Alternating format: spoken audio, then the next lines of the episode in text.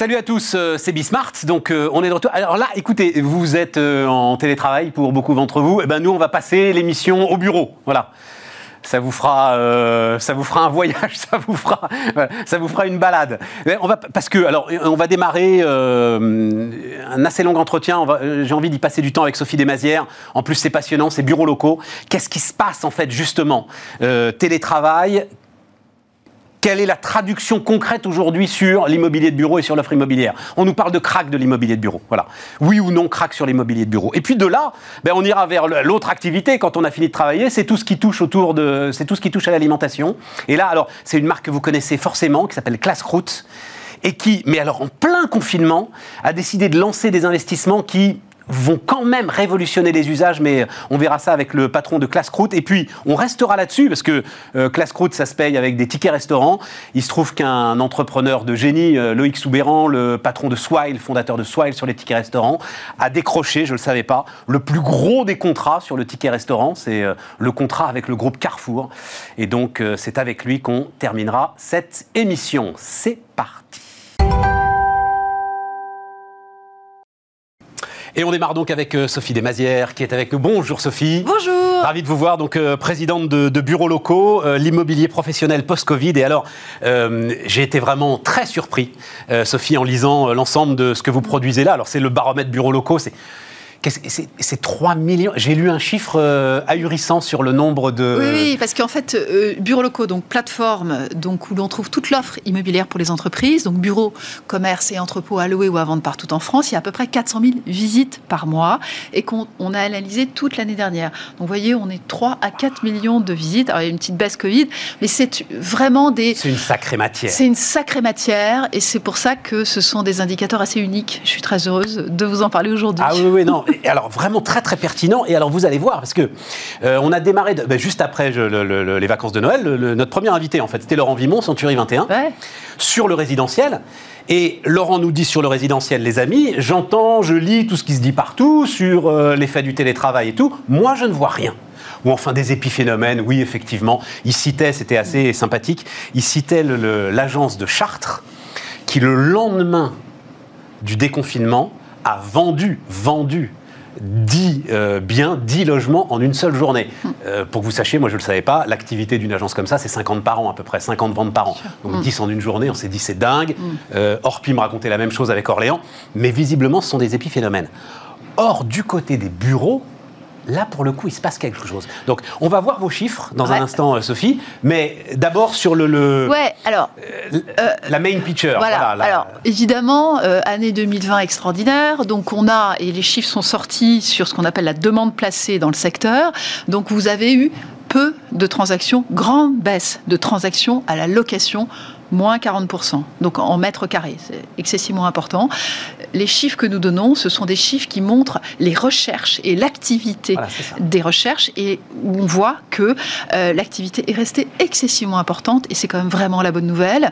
Donc vous avez une année où il y a eu peu d'actions, surtout à la location, parce que pour corroborer ce que vous dites, vous, avez, euh, vous faites le constat que l'immobilier est une valeur refuge, euh, et que pour le, le résidentiel, il y a encore un grand appétit d'achat je vais, je vais vous dire, pour le patron de PME, c'est la même chose.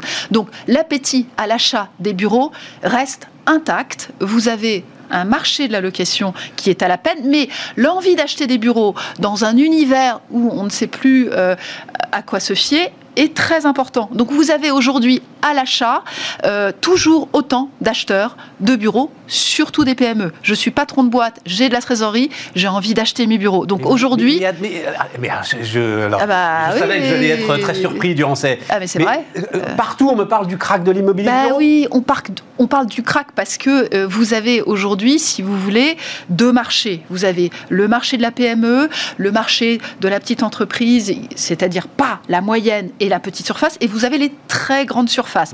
Les très grandes surfaces, c'est autre chose, qui sont beaucoup plus impactées, les, euh, les grands groupes, etc. Là, c'est beaucoup plus impacté. Mais je vous assure que les prix de l'immobilier aujourd'hui de bureaux n'ont pas encore baissé ça c'est un peu dur à entendre, mais euh, étant, si vous voulez, sur, euh, sur une zone, vous savez, l'immobilier de bureau, vous avez deux grands marchés, la région et Paris. La région Paris-Île-de-France, c'est 80% en valeur et 50% à peu près des transactions.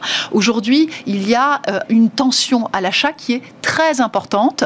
Et aujourd'hui, vous êtes investisseur dans les bureaux, vous avez encore du mal à trouver des produits. Mais Donc, pas pour les grands ensembles alors. Pour les grands ensembles, il y a plus d'offres parce que. Il y a un problème à la défense, quoi. Voilà, on va le dire. Euh, la défense. On va le résumer comme ça. Enfin, la défense ou d'autres grands ensembles. En tout cas, ce qui est certain, c'est que euh, les très grands ensembles de bureaux, il y a euh, aussi toujours pareil la question de quel produit parle-t-on. Vous avez aujourd'hui des produits où l'appétit est énorme et le produit qui a toutes les qualités, il y a plein d'acheteurs.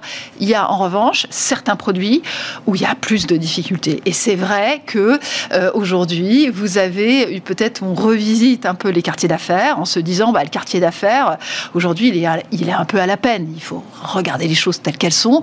c'est mais, euh, j'entends ce que vous dites, vous le dites. J'ai presque l'impression, Sophie, que vous le dites. Je vais pas dire pour nous faire plaisir, mais parce que vous vous dites tout le monde le dit tellement que forcément il va se passer quelque chose, ah mais qu'en fait vous voyez pas grand chose dans vos chiffres, ah même pour les quartiers d'affaires et même pour les. Moi, ce que je peux vous dire, c'est que la tension à l'achat pour l'immobilier, ça a toujours été le cas.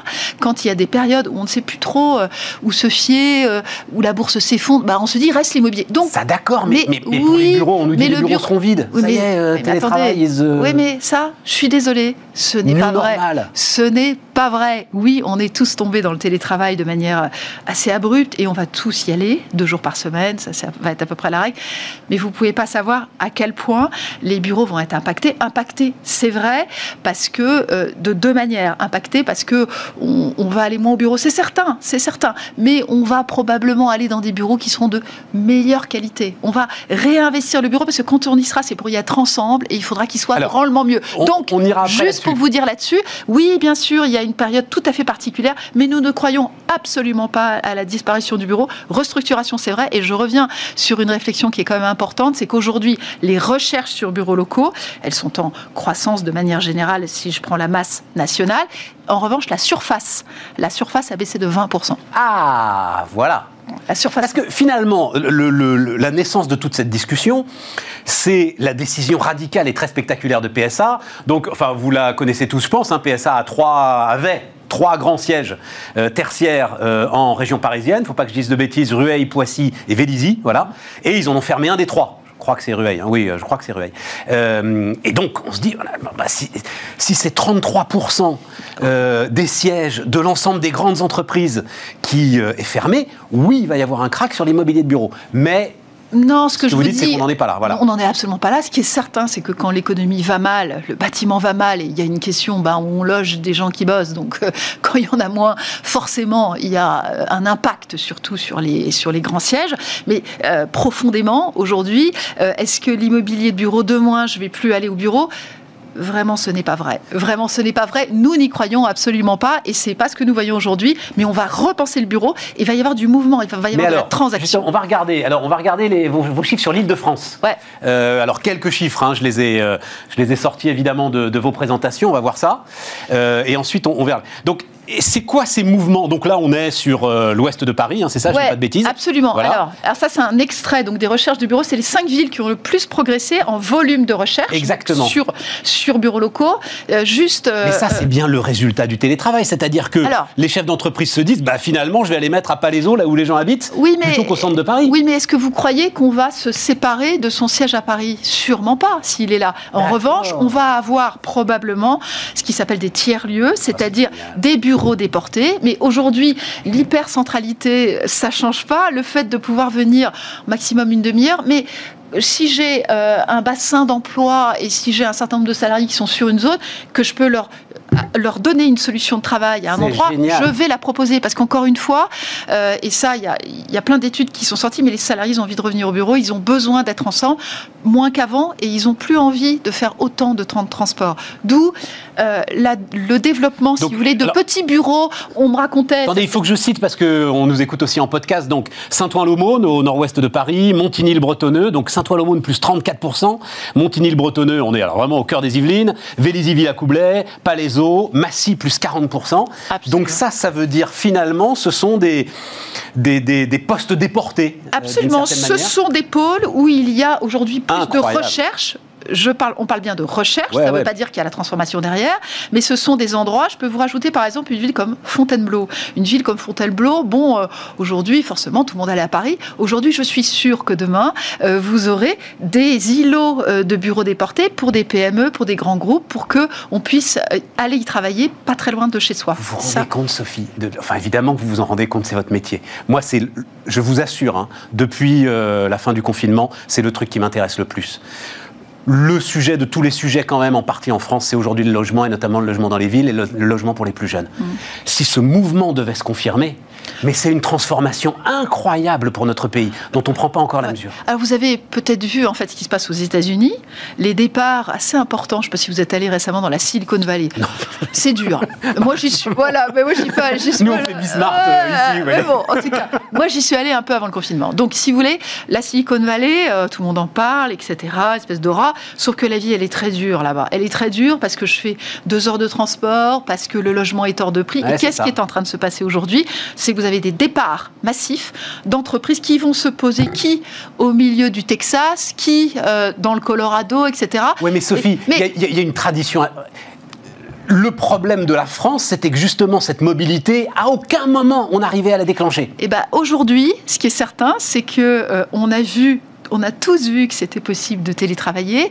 On a tous vu euh, que euh, le bienfait, d'une certaine manière, parce qu'il y a du positif, mais il y a du négatif. Et le positif, quand même, c'est aujourd'hui euh, la souffrance, en fait, qu'il faut, qu'il faut bien mettre en avant du temps de transport. Mais évidemment. Mais la souffrance du temps de transport. Et puis, c'est le prix des logements. Voilà. Le et délire sur les prix des logements dès qu'on se rapproche et de Paris. Aujourd'hui, vous avez, aujourd'hui, pour ceux qui en ont la possibilité, parce que c'est encore une fois pas toujours possible de télétravailler, etc., et d'avoir cette liberté de mouvement, c'est surtout pour des cadres autonomes, etc.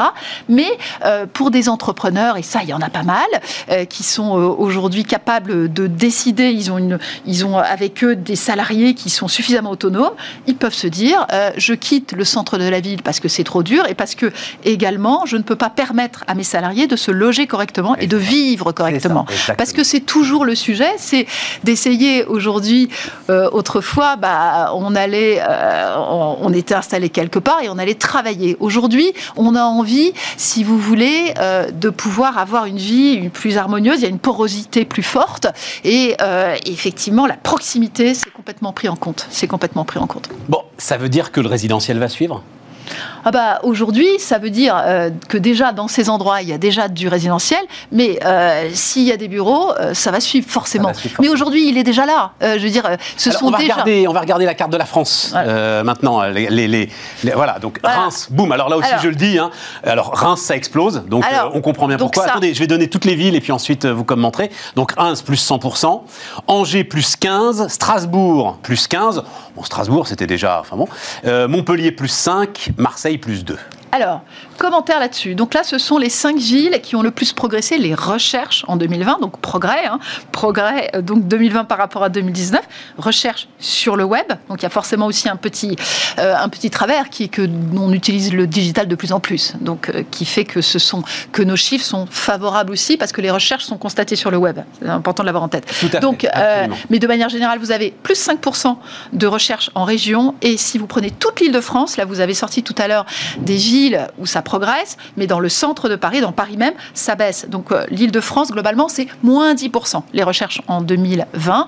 En région, c'est plus 5%. Donc oui, c'est le même phénomène que dans le résidentiel. Il y a un appétit des bureaux en région. Et pourquoi ces villes-là? Alors, je peux vous commenter... Reims. Il voilà. Faut de la pub. Ben voilà, vous je, je peux vous commenter Reims. Reims euh, touche... Euh, enfin, pourquoi Coche toutes les cases. ouais, coche plutôt que coche des cases qui sont celles dont on on a besoin pour implanter une entreprise, qui est la connectivité à Paris, 45 à 50 minutes, qui est le bassin d'emploi, le bassin d'emploi et puis la qualification euh, des hommes. Par exemple, le campus euh, de Sciences Po, l'un des grands campus de Sciences Po est à Reims. Donc euh, Reims a imposé, si vous voulez, c'est un vrai pôle universitaire.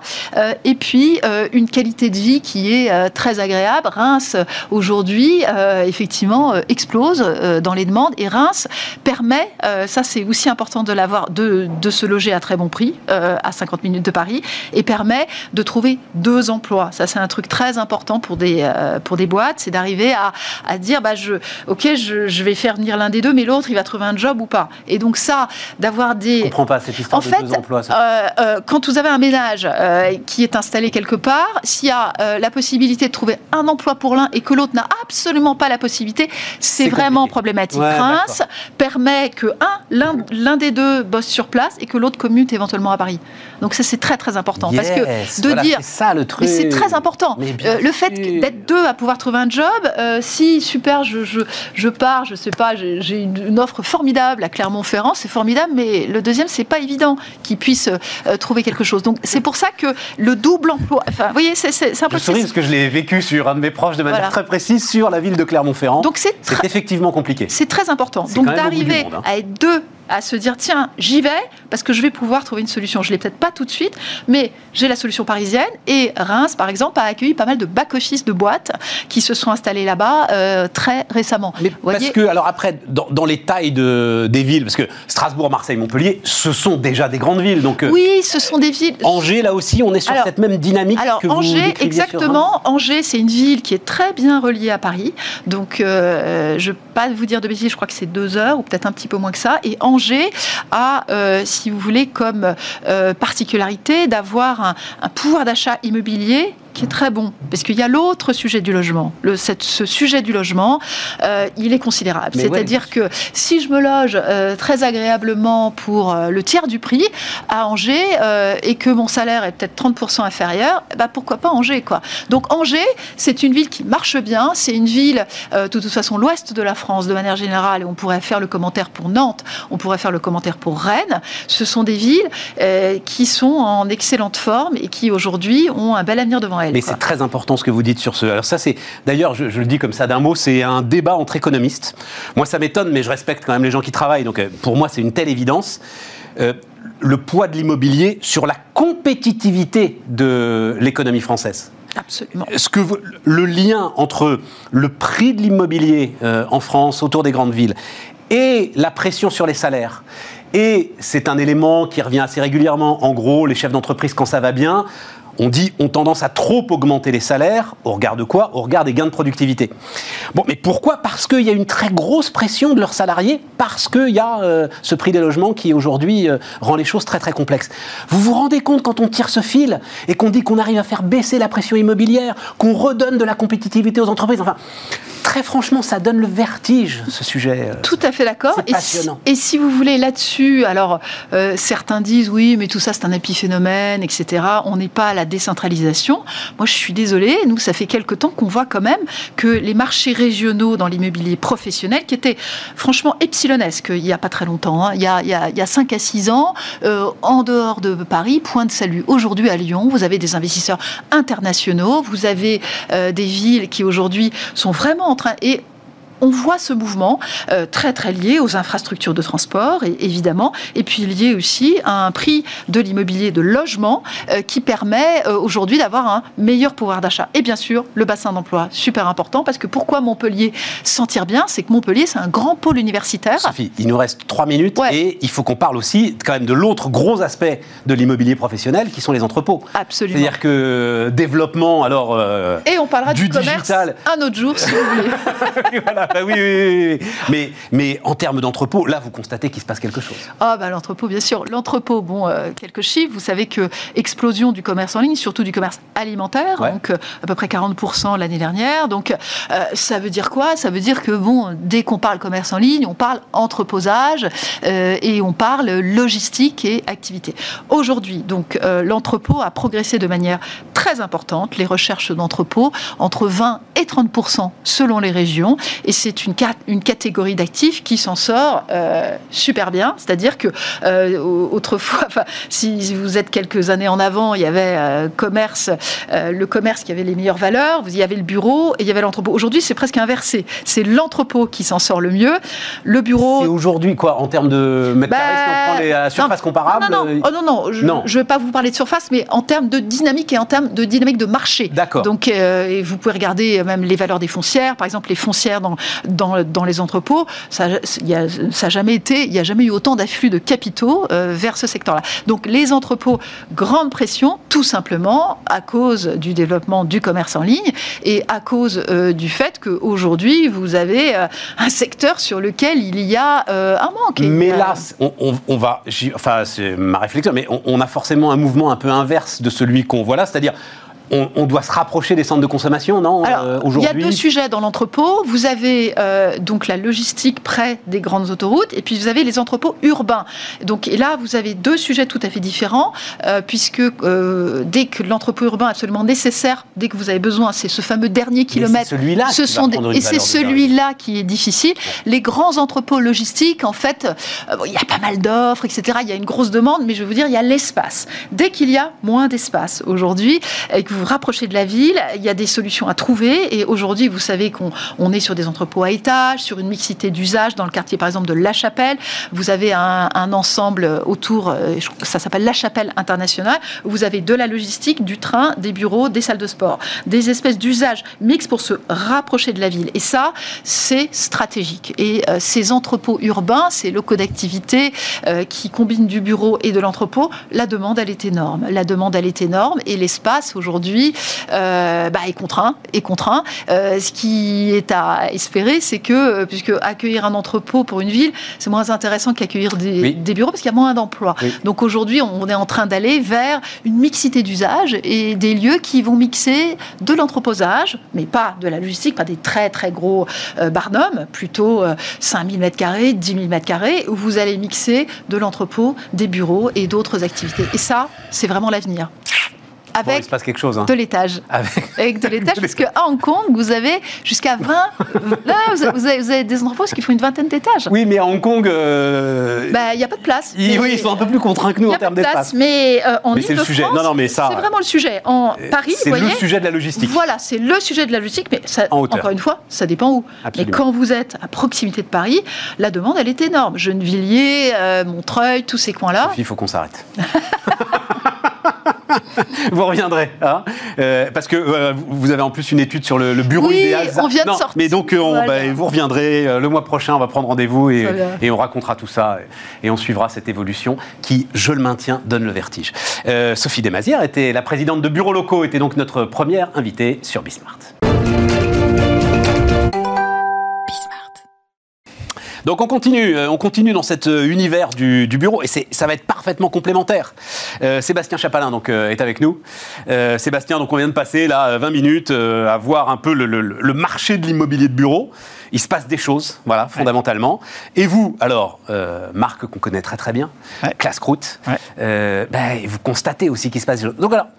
Parce que pour le coup, c'est un, c'est un chiffre que je, que je n'ai pas. Vous allez me, nous le donner. Moi, j'aime bien, de toute façon, euh, voilà, avoir les infos comme ça. Entre, donc, classe croûte, entre ce qui se vend euh, en restaurant et ce qui se vend en entreprise, c'est quoi le... C'est 50% en restaurant et 50% dans l'entreprise. Ah, donc c'est un très bon équilibre. Ouais, c'est un très bon équilibre. Un très bon équilibre. Mais en entreprise, vous avez un problème En entreprise, on a un problème quand les, les salariés ne sont plus là parce qu'il y a le Covid. En effet. Le Covid, et même vous voyez plus loin, vous voyez au-delà du Covid, dans ce qu'on va raconter là, euh, en termes de e-cantine, frigo connecté, etc. et tout, ça veut dire que vous, vous prenez acte qu'il va y avoir, il va se passer quelque chose du côté du télétravail. il va se passer quelque chose du côté du travail. Maintenant, moi, j'ai une chance inouïe, c'est que je travaille exclusivement en zone d'activité et en quartier d'affaires. Or, dans les zones d'activité, il y a quoi? Il y a des entreprises, et des petites, des TPE, PME, qui ne pratiquent pas forcément, elles, le télétravail, et il y a des petites industries qui ne travaillent pas aussi, qui font pas aussi forcément du télétravail. Et donc ça, c'est une chance pour moi. Donc je continue à nourrir. Et puis après, j'ai une autre chance inouïe, c'est que beaucoup de restaurants sont fermés aujourd'hui, et ces salariés-là découvrent la livraison.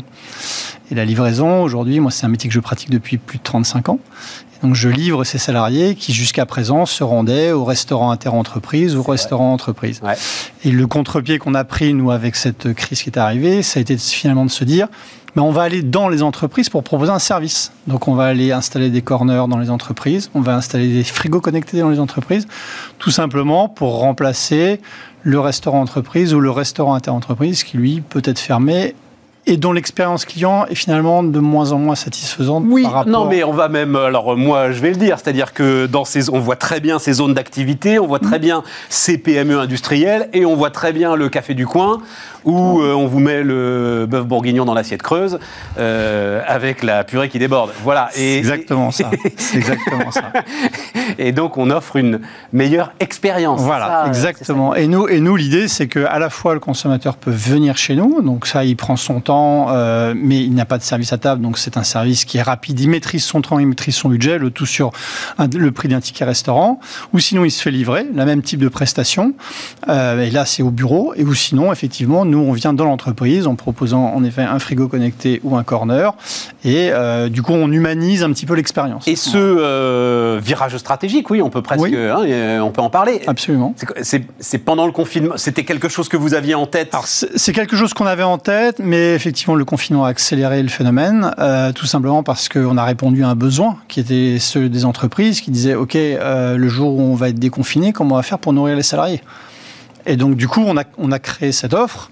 Et parallèlement à ça, on s'est doté d'une force commerciale dont, dont l'objectif aujourd'hui est de démarcher les entreprises pour leur proposer notre offre. Et donc- c'est quelque chose que nous n'avions pas jusqu'à présent. Et donc ça a été quoi Recrutement pendant le, enfin, à la sortie du premier Euh, confinement Non, ça a été, on a lancé dès, dès le mois de mai, on a lancé toute cette, toutes ces initiatives-là. Euh. L'idée, c'était en juin, on lance, et en septembre, on était, on était prêt. Quoi. Ce qui était, enfin, c'est un sacré acte de courage parce que à ce moment-là, euh, je sais pas, alors l'un de vos concurrents, oui, quand même concurrents, euh, Sodexo par exemple, euh, ils n'étaient pas du tout dans cette euh, optique Non, alors. euh, de conquête, de dynamisme. Ouais, euh, est si finalement ils s'en sortent bien d'ailleurs. hein. Ils ont publié leurs chiffres euh, Ouais. hier et ils limitent la casse et pour le coup c'est très très spectaculaire. Ouais. Mais euh, Non, alors nous, nous, on a l'avantage d'être tout petit, Oui, mais donc à ce titre-là, on va très vite. Et donc ça, c'est une de nos forces. Et aussi, nous connaissons nos clients depuis une trentaine d'années. Nous, on on a démarré ce métier il y a 30 ans. hein. Donc il y a 30 ans, la livraison en entreprise, c'était quelque chose qui n'existait pas. Enfin, on a complètement inventé ce marché. On, le fait dans toutes les villes, de, de toutes petites, que ce soit à Pau ou à Lorient,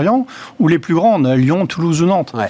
Et ça, c'est vrai que c'est une de nos forces, c'est qu'on sait faire ça dans tout type de ville, tout type de format d'entreprise. Et l'objectif enfin, que l'on a, euh, c'est effectivement de développer. euh, hein. vous êtes tout petit, euh, je vois 140 restaurants. Oui. Oui, c'est pas, c'est par rapport à Sodexo, Oui, bah, c'est non, plus petit, sûr, on est d'accord. Sodexo. le, je- à chaque fois, ça me sidère. Le neuvième employeur privé au monde, Oui. Sodexo. Neuvième. Absolument. Ouais, parce que c'est le neuvième employeur privé. On n'en est pas encore là. nous. Mais et c'est quel chiffre d'affaires euh, 70 millions d'euros. 70 millions, Ouais. 70 millions. Alors, mais ce que je veux dire, c'est que investir et investir sur des embauches et, et- et sur des recrutements Mhm. euh, au mois d'avril, au mois de mai, Il fallait se lancer. Il- On, on savait qu'il y avait un besoin et on s'est dit ok, on va jouer la carte à fond. Donc on a joué cette carte à fond. C'est en train de nous servir puisqu'aujourd'hui, par rapport au, ratio aujourd'hui de croissance de, de mes confrères, on est plutôt mieux. Euh, nous, on travaille à la différence de la restauration au sens large, c'est-à-dire qu'aujourd'hui, euh, euh, nous, on reste ouvert en livraison, on est ouvert en surplace. Euh, on, on sert les entreprises qui commencent à déconfiner leurs salariés et chaque jour qui passe, on voit des progressions. et juste un mot parce que ça m'intéresse aussi beaucoup la franchise. Donc vous avez un modèle de franchisé. Oui, absolument. Mais justement, comment ça se passe C'est les franchisés qui. Parce que la logistique, elle est beaucoup plus centralisée. C'est pas. le- Alors aujourd'hui, les franchisés exploitent des territoires que l'on qu'on leur concède euh, à l'intérieur avec l'ensemble de nos concepts. C'est-à-dire qu'ils ont une ville Ah oui, et puis ils exploitent l'intégralité de la ville avec les concepts qu'on leur propose. Et ça veut dire qu'ils ont été tous d'accord parce que j'imagine que les recrutements, ils ont été locaux pour euh, des démarchages locaux. Donc Non, alors aujourd'hui, la force de commercial elle est centrale. Les Ouais, concepts, ils ont été pondus en, en- en- au niveau de l'entreprise et après, on est en train de le décliner euh, région par région et ville par ville avec nos franchisés. Ouais, modèle intéressant. Oui, c'est un modèle qui est très intéressant parce que finalement, le franchisé connaît très très bien euh, sa zone de chalandise. Euh, quand nous, vu, de, vu de notre siège social, c'est moins évident de connaître la clientèle euh, de Pau ou de Lorient. Euh, Mais et vous, donc- vous portez les risques et nous, on commerciaux porte les risques commerciaux. quand il y a un changement stratégique. Absolument. Parce que le franchisé a toujours du mal à faire et on comprend. Et, Absolument. Et lui, le franchisé, il exploite le point de vente, il exploite l'ensemble de la cuisine, l'ensemble des canaux de distribution locale et la relation avec l'entreprise. Alors, euh, donc on a parlé de frigo connecté. Mais alors, c'est quoi le Alors le frigo connecté, frigo oui, on est, on est, on est très Ah oui, fiers oui, de, oui. Ah. très fiers de cette initiative. L'idée, l'idée tout simplement, c'était de dire euh, pour les entreprises qui ont des salariés, qui ont, qui travaillent en horaire décalé, qui veulent effectivement assurer leur pause déjeuner euh, et ne pas s'en soucier quand ils sont partis dans une réunion, ben, il faut qu'ils puissent euh, avoir accès à un repas facilement, le tout avec des produits frais. Et donc, on met à disposition un frigo dans une entreprise dans lequel le salarié, bah, grâce à un moyen de paiement, ouvre le frigo, se sert de son produit, et puis après peut déjeuner quand il veut. Le produit sur le produit, parce que j'ai regardé ça, je me dis mais on va le vider le frigo? Non, il y a une puce RFID. Exactement. Alors, il y a une puce RFID qui identifie en fait ce qui rentre et ce qui sort. Et, euh, et l'idée après, c'est que c'est débité automatiquement, donc euh, et le tout en le tout en complet digital, donc avec un paiement. Et puis, et puis voilà. Donc ça c'est la première étape. La je rêve de ça dans les magasins de centre-ville. Ah ben on, non, y mais pense. ça veut dire que c'est possible. C'est possible, absolument. C'est possible. Ça fonctionne très bien et les, les, retours clients sont excellents, en fait. Parce que ça correspond à un vrai, un vrai besoin de la part des clients. Parce qu'effectivement, quand je travaille, je veux pouvoir maîtriser mon temps de déjeuner. Et donc, du coup, euh, j'ai pas forcément besoin de me dire qu'à midi et demi, je dois obligatoirement aller déjeuner euh, au restaurant interentreprise et d'aller déjeuner avec la comptable ou le directeur marketing avec qui j'ai pas envie d'aller déjeuner. Et, mais ça peut aussi euh, concerner vos restaurants qui sont pas en entreprise. Moi, c'est ça. Absolument. Mais voilà. L'idée, en fait, c'est d'arriver à les mettre dans les entreprises, c'est de les mettre aussi dans nos propres restaurants pour faire des formes de coupe-fil, euh, et ainsi de suite. Donc, il y a, là, il y a le champ des possibles est très, Mais très vous n'avez même pas besoin de coupe-fil. Si, parce qu'en fait, c'est la supérette Amazon que vous Absolument. nous. Si j'ai mon badge, je, je, rentre, je sors, il y a ça, la puce ça, ça, serait, ça serait l'idée. Alors, ça, on, on va, Sébastien, on va le tester. je suis prêt à payer ça une fortune. Eh bien, écoutez, on va s'en reparler alors, Stéphane, avec grand plaisir. non, non, mais euh, euh, très sérieusement. Oui. Oui, oui, non, mais ça, ça, ça, ouvre un champ de possible qui est très important. Alors, sidéral, parce on, que on franchement, a... la queue, euh... la, la, queue, la queue, c'est insupportable. insupportable. Euh, voilà. Et là, là où il faut pas effectivement se tromper, c'est sur la qualité du produit et l'expérience que l'on a proposé. Malheureusement, on est dans le monde de l'entreprise, donc le, le, champ des possibles en matière de paiement est très complexe. Hein. Vous avez parlé tout à l'heure des, des, tickets restaurants, mais il y a les tickets restaurants de première génération, deuxième, troisième, et ainsi de suite. Et tous les systèmes d'abondement pour les entreprises. Donc, il faut trouver des systèmes qui permettent justement d'accepter tous ces types de paiements. Ça, c'est pas évident. Et ça, c'est sur quoi on a, on a fini par trouver une solution. Et aujourd'hui, du coup, on est en train, en train de déployer euh, ces frigos connectés. Qui vous l'a fait, ce frigo connecté? Enfin, Alors, c'est un partenaire industriel euh, qui est situé dans le Rhône-Alpes, euh, avec Donc, qui on travaille. Avec... C'est vous qui l'avez designé? Non, non, on, tra on travaille avec lui, ouais, tout à fait. Oui, mais enfin, il l'a fait pour vous, quoi. Oui, absolument. C'est pas c'est pas un produit sur enfin sur non c'est pas si c'est un produit un produit générique c'est un produit que l'on que l'on co-construit parce qu'effectivement comme je disais tout à l'heure il y a des problématiques de de paiement qui sont à adresser spécifiques à l'entreprise métier qu'on connaît très bien depuis de nombreuses années. Et le métier du food on connaît bien aussi parce qu'effectivement mettre des puces RFID partout euh, sur des plats c'est pas forcément facile. Et donc tout ça c'est des choses qu'on a qu'on a co-construit avec Pourquoi ce partenaire. pas facile? Parce que c'est parce que par exemple sur une sur une canette on peut pas mettre une puce RFID parce que sinon ça fait bugger le système. Donc il faut trouver tout un système qui à nous permet de, de avec l'aluminium absolument. Ça alors? Ah oui, ça fait partie de ces petites choses qu'on ah mais, on non, mais c'est super. Vous voilà. savez, moi c'est ça. Vous savez, c'est mon credo. Voilà. voilà. C'est quand on rentre dans les détails Exactement. que les choses deviennent absolument passionnantes. Mais là, c'est là où effectivement il y a un champ de possibles qui est très important autour de ce frigo, tout comme on pense qu'il y a un champ de possibles très important autour du corner en entreprise. On évoquait tout à l'heure la question. C'est ce que vous appelez du... la e-cantine le... Alors la e-cantine, c'est autre chose. C'est encore un nouveau service que l'on lance, c'est-à-dire que la e-cantine, l'idée c'est de conclure un contrat avec une entreprise et, cette entreprise va donc euh, s'engager à faire en sorte de promouvoir Classroot au sein de ses salariés. C'est-à-dire que je suis un patron de PME, j'ai pas envie de me payer un restaurant inter-entreprise ou un restaurant d'entreprise. Et ben je vais euh, promouvoir le service Classroot à la seule et unique condition, c'est que Classroot va me livrer entre 11h30 et midi sur un horaire qui est défini, avec une gamme qui est définie, mais les salariés peuvent commander quand ils veulent. Et ils auront le service tous les jours. J'adore parce que euh, on a fait, enfin, on a écrit des pages entières de journaux et on a fait des émissions entières de radio et de télévision sur la food tech. Et en fait, euh, bah, classe croûte avec ses. Combien vous avez dit C'est ça, nous, nous avec 30, 30, 30, ans d'histoire. Euh, ben on est en plein dedans quand même. Là, Alors, on est exactement la Oui, c'est ça. C'est vrai que moi, quand on me parle de la food tech, je regarde ça avec un œil un peu malicieux. C'est qu'on les a vus venir, tous ces gens-là. Ils ont construit des modèles qui sont très intéressants sur le papier. Ils vendent souvent des, des concepts qui avec des multiples. Sauf qu'on oublie tout souvent un point absolument fondamental c'est le produit, la cuisine. Et le produit, la cuisine, ça ne s'apprend pas. Travaille bien quand même. Euh, je, je, enfin, ceux auxquels je pense, auxquels vous pensez. Euh, certains travaillent bien, d'autres moins bien. Je rappelle, je rappelle, que le paysage de la foodtech, il a beaucoup évolué au cours des, des, des, cinq dernières années, avec des gens qui ont, qui ont perdu de l'argent, des gens qui ont fait faillite, des gens qui aujourd'hui n'en gagnent toujours pas. Euh, je crois que personne n'en gagne encore. Voilà. Et, et, nous, à date, on en gagne ouais. depuis fort longtemps. Ouais. on est, on se développe. On a quand même ouvert 7 points de vente cette année, malgré le contexte compliqué, alors qu'on devait en ouvrir 15 donc euh, on est plutôt bien parti. L'année prochaine, on a déjà un pipeline d'une quinzaine de restaurants à ouvrir. Donc, quand on vient vers le vieux brick and mortar, finalement, le brick and mortar, il fonctionne pas mal quand même.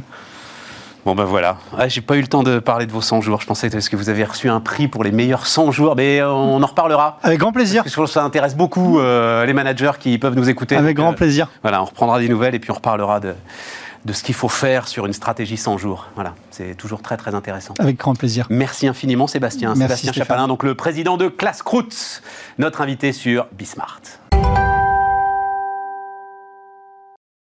On repart les amis. Alors on va faire une petite pause, mais je vais te poser la question euh, Anthony. je, dis là, on va faire une petite pause dans la vie de bureau. Juste une pause parce qu'ensuite, euh, ce que je vous propose, quand on en aura fini avec euh, Anthony, ça va bien se passer, hein, je suis sûr. quand on aura fini avec euh, Anthony, je vais vous proposer de, réécouter alors une interview qu'on avait faite bien avant les vacances de Loïc Soubéran, le, fondateur de Swile. Je ne sais pas si tu connais Loïc Soubéran. pas personnellement, mais bien sûr. C'est une icône de l'entrepreneuriat. Oui, hein, voilà. ça fait partie. C'est alors, tiens, je le dis juste d'un mot parce qu'on a un tout petit peu de temps. Loïc Soubéran, c'est vraiment l'exemple le plus médiatique des exemples, on va dire, c'est euh, sans doute Marc Simoncini. Mais Loïc, dans son domaine, c'est un petit peu la même chose aussi. Il a monté une première boîte dans la publicité digitale, euh, qu'il a revendu très très cher. Et maintenant, il monte une deuxième boîte où il est en train, là encore, de tout casser.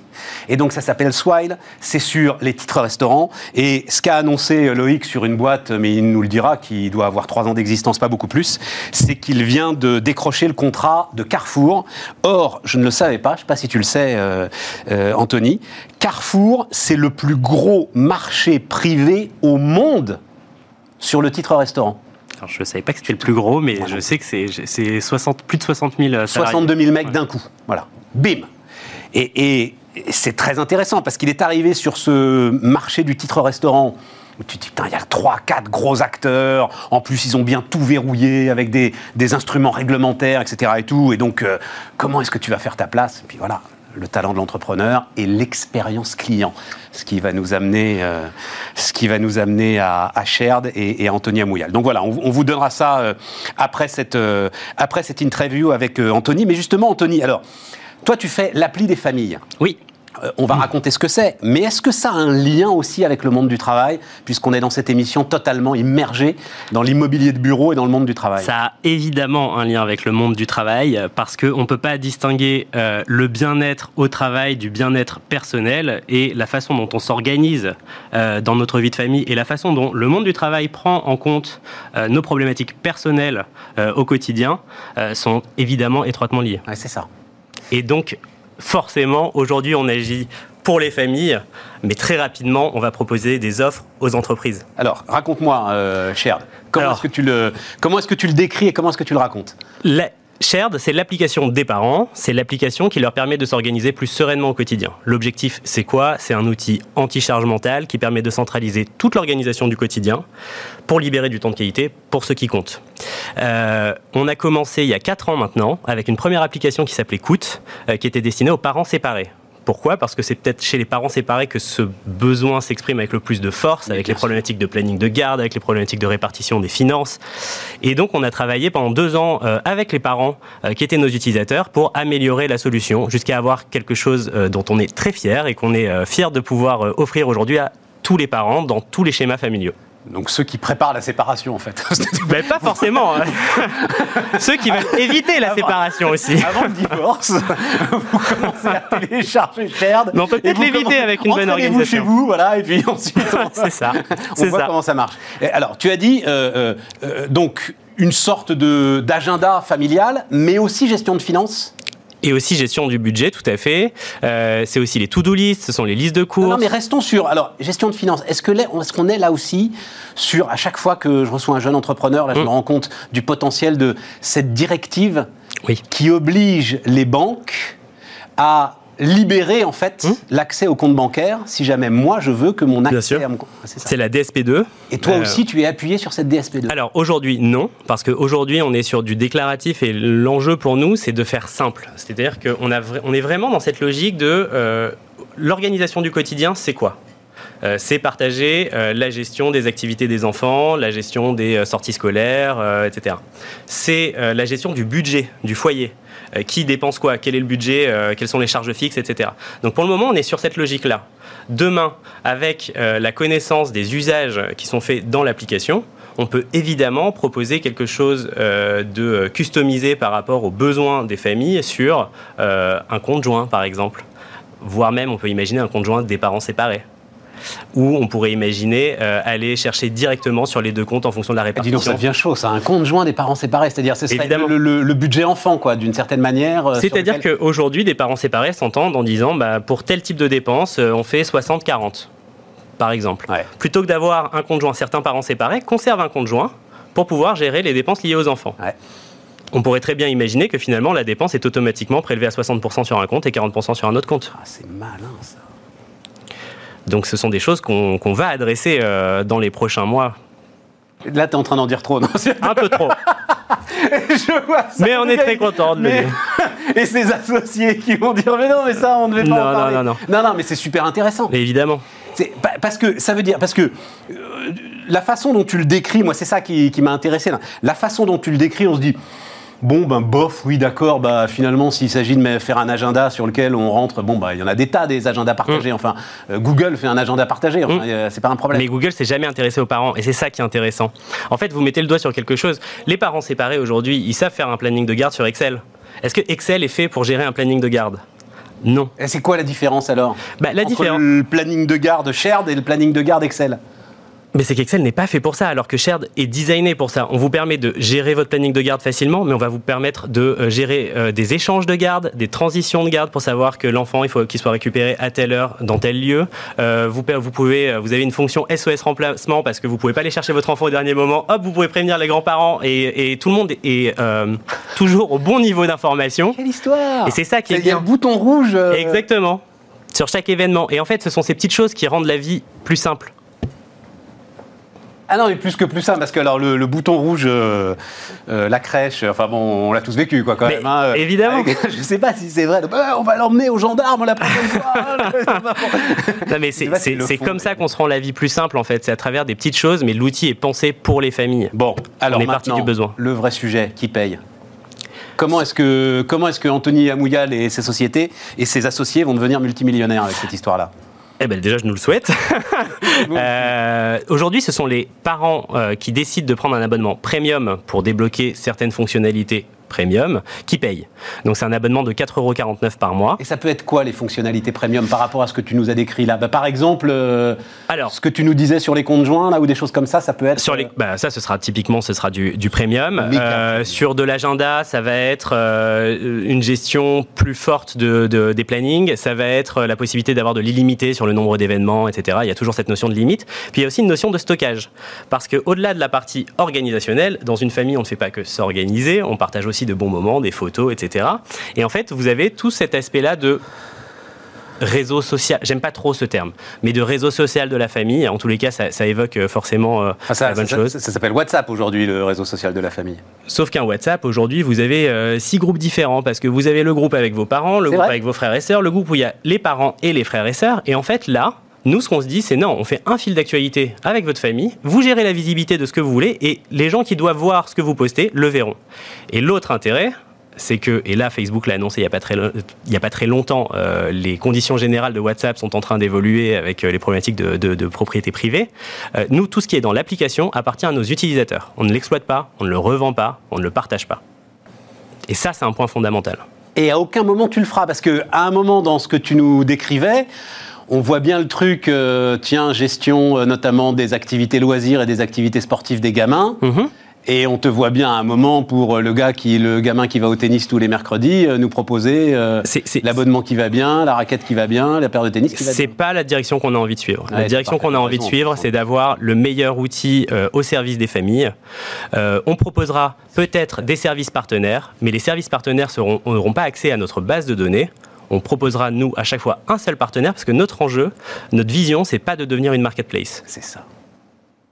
C'est super intéressant dans ta démarche, parce que ça veut dire, moi, mon application, elle a de la valeur. Exactement. Et ce qu'on veut, c'est développer nos propres contenus à destination des parents et leur permettre de consommer ce, contenu de qualité. Et aujourd'hui, on investit là-dedans, avec des, personnes qui sont capables de, de proposer, de produire en interne du contenu de qualité, qu'on ira également porter en entreprise. Et à terme, ce qu'on souhaite faire, et ça, ça va arriver très prochainement, c'est proposer un passeport parentalité aux entreprises passeport parentalité. Attends, il faut que tu me racontes ce que c'est. Évidemment, parce que si d'un côté, on a les euh, parents qu'on aide à s'organiser pour avoir un quotidien plus serein, d'un autre côté, on va pouvoir aussi agir sur l'équilibre vie pro, vie perso, et proposer aux entreprises bah, finalement de payer cette application pour leurs salariés L'avantage étant bah, un avantage très concret pour les salariés dans leur organisation personnelle, mais les entreprises, quand elles veulent s'investir sur le champ de la parentalité aujourd'hui, finalement le, spectre est assez euh, étroit. Elles investissent généralement sur la période de l'arrivée de l'enfant. ce sont des places de crèche, ce sont... Euh, mais la parentalité en entreprise, c'est beaucoup plus que ça. Il y a évidemment euh, l'arrivée de l'enfant, mais après il est ado, il y a les études, il y a le moment où on devient même aidant vis-à-vis de nos propres parents. Et, ça, il faut le prendre en compte. Et à travers notre application, à travers un passeport parentalité, les entreprises pourront financer l'accès à différents services. Et donc, ce sera une offre pour les entreprises et pour leurs salariés beaucoup plus inclusive. Et tu sais, tu prends acte, et là encore, d'un changement qui est peut-être fondamental. Nous, on a, alors je vais pas dire grandi, parce que c'était déjà fait malheureusement, mais en gros, les années 90, les années 2000, 2010, c'est gratuit, c'est toi le produit et finalement on l'acceptait tous. On s'est rendu compte en fait des fortunes qui étaient faites sur notre dos. Bien sûr. Et ça veut dire que maintenant, tu penses que nous, consommateurs, on est prêt à payer pour ne plus être le produit. mais on sait exactement ce qu'on paye. C'est le pari que je fais, mais je vais vous dire, ça vient d'un constat très simple et c'est finalement pas tant de business que ça, c'est assez personnel. À titre perso, moi, j'en ai un peu marre qu'on utilise mes données sans que je sache euh, à qui elles sont revendues et dans quelles conditions. Et en fait, je me dis, bah, je ne vais pas faire à mes utilisateurs ce que j'apprécie pas qu'on fasse avec moi, tout simplement. Anthony Amouyal, donc euh, ça s'appelle euh, Shared. Et puis on va terminer donc cette émission avec euh, Loïc Soubéran et avec Swile. Et les amis, on se retrouve demain.